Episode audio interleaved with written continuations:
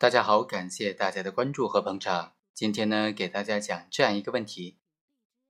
行为人在发生事故之后，跟随着幺二零送伤者去医院了，但是呢，在医院办完手续之后就离开了，在交警到来了解情况、开展调查之前就已经离开了。那么这种行为能不能认定为肇事之后逃逸呢？本案的主角胡某他就做了这样一件事情，一审法院就认为他的行为已经构成了交通肇事逃逸，因为根据道路交通事故处理程序规定呢，交通肇事逃逸是指发生道路交通事故之后，道路交通事故的当事人为了逃避法律的追究，驾驶车辆或者遗弃车辆逃离道路交通事故的现场的行为。而为了逃避法律追究上的逃跑呢，在法律上并没有时间和场所的严格的限定。在实践当中，行为人交通肇事之后直接逃离事故现场，或者是在抢救伤者的过程当中，或者到达医院之后逃离，虽然有各种各样的目的、各种各样的情节，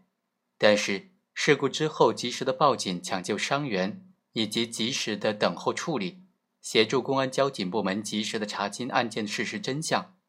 这是每一个肇事者都应当尽的法定义务。在这个案件当中，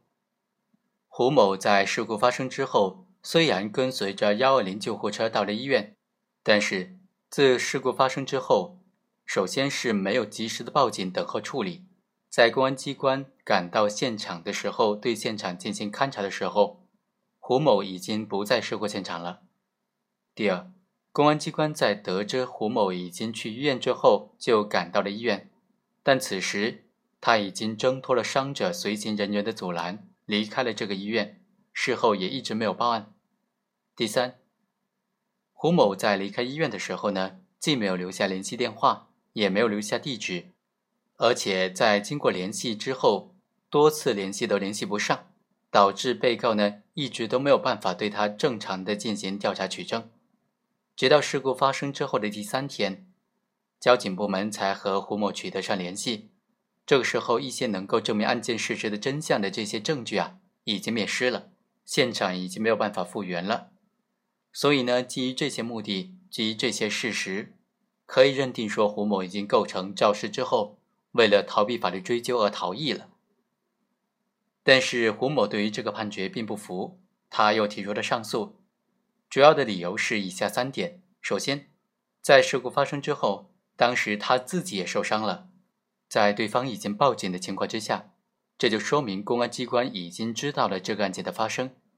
他没有必要再重复的拨打幺幺零电话报警。幺二零救护车赶到现场之后，受伤的双方都到医院进行治疗，是非常合情合理的，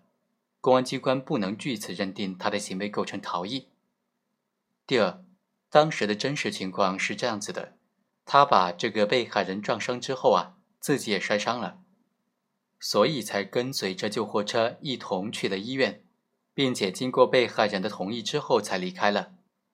并且呢，当时公安机关的人员已经介入了案件现场，他并没有影响到案件的侦查和调查取证。第三，他是征得了受害人的同意之后才离开医院的。并且当时他的妻子、他的妹妹都已经告知了伤者他自己的工作单位、家庭住址等等相关的信息，并且在事发当晚，他的摩托车就被交警扣押在派出所了。摩托车所登记的信息是真实的信息，并且他本人也从没有离开过所居住的这个市区、所居住的这个市县，一直呢都在诊所接受治疗，接受交警大队的随时的调查取证。公安机关是可以和他取得联系的，所以呢，他认为一审法院认定他事后一直没有报警，构成交通肇事逃逸，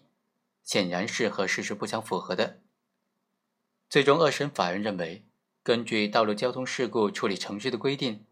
交通肇事逃逸是指发生道路交通事故之后，当事人为了逃避法律追究，驾驶车辆或者遗弃车辆逃离事故现场的这种行为。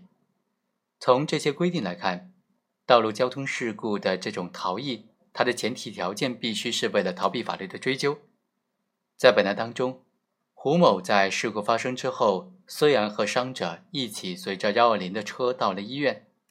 但是并没有等候交警的调查处理，所以啊，应当认定为是交通肇事后逃逸。好，以上就是本期的全部内容，我们下期再会。